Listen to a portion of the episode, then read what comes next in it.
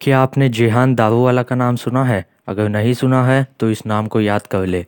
ये एक भारतीय नौजवान है, जिसने इंडिया का नाम रोशन किया है। किसमें? फार्मूला टू वेस में।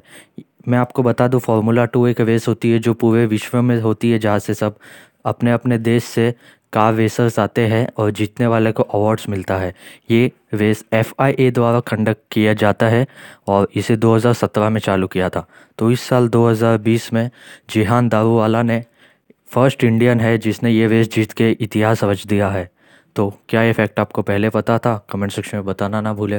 वीडियो पसंद आई हो तो लाइक कीजिए और फॉलो कर लीजिए ऐसी इस वीडियो के लिए। आप मुझे इंस्टाग्राम पे भी फॉलो कर सकते हैं। Thank you